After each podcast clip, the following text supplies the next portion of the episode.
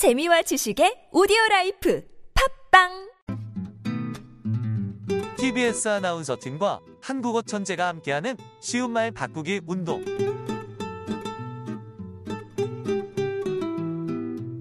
그 연예인은 이번 여행을 떠나기 전 인도 기차를 타는 것을 첫 번째 버킷리스트로 꼽았다. 연예 뉴스에서 이런 문장 보시곤 하죠. 버킷리스트라는 말 요즘 일상에서도 많이 쓰는데요. 죽기 전에 꼭 해보고 싶은 일을 적은 목록을 일컫는 말입니다.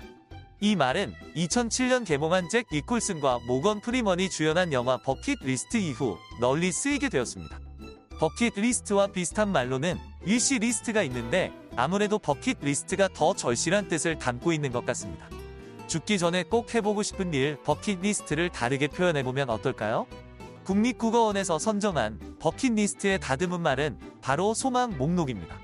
버킷리스트가 담고 있는 죽기 전 간절함이라는 의미를 강조하기 위해 생전 소망 목록 혹은 간절 소망 목록으로 다듬자는 의견도 있었지만 생전이라는 말이 불필요하다고 판단해 소망 목록으로 결정되었다고 합니다.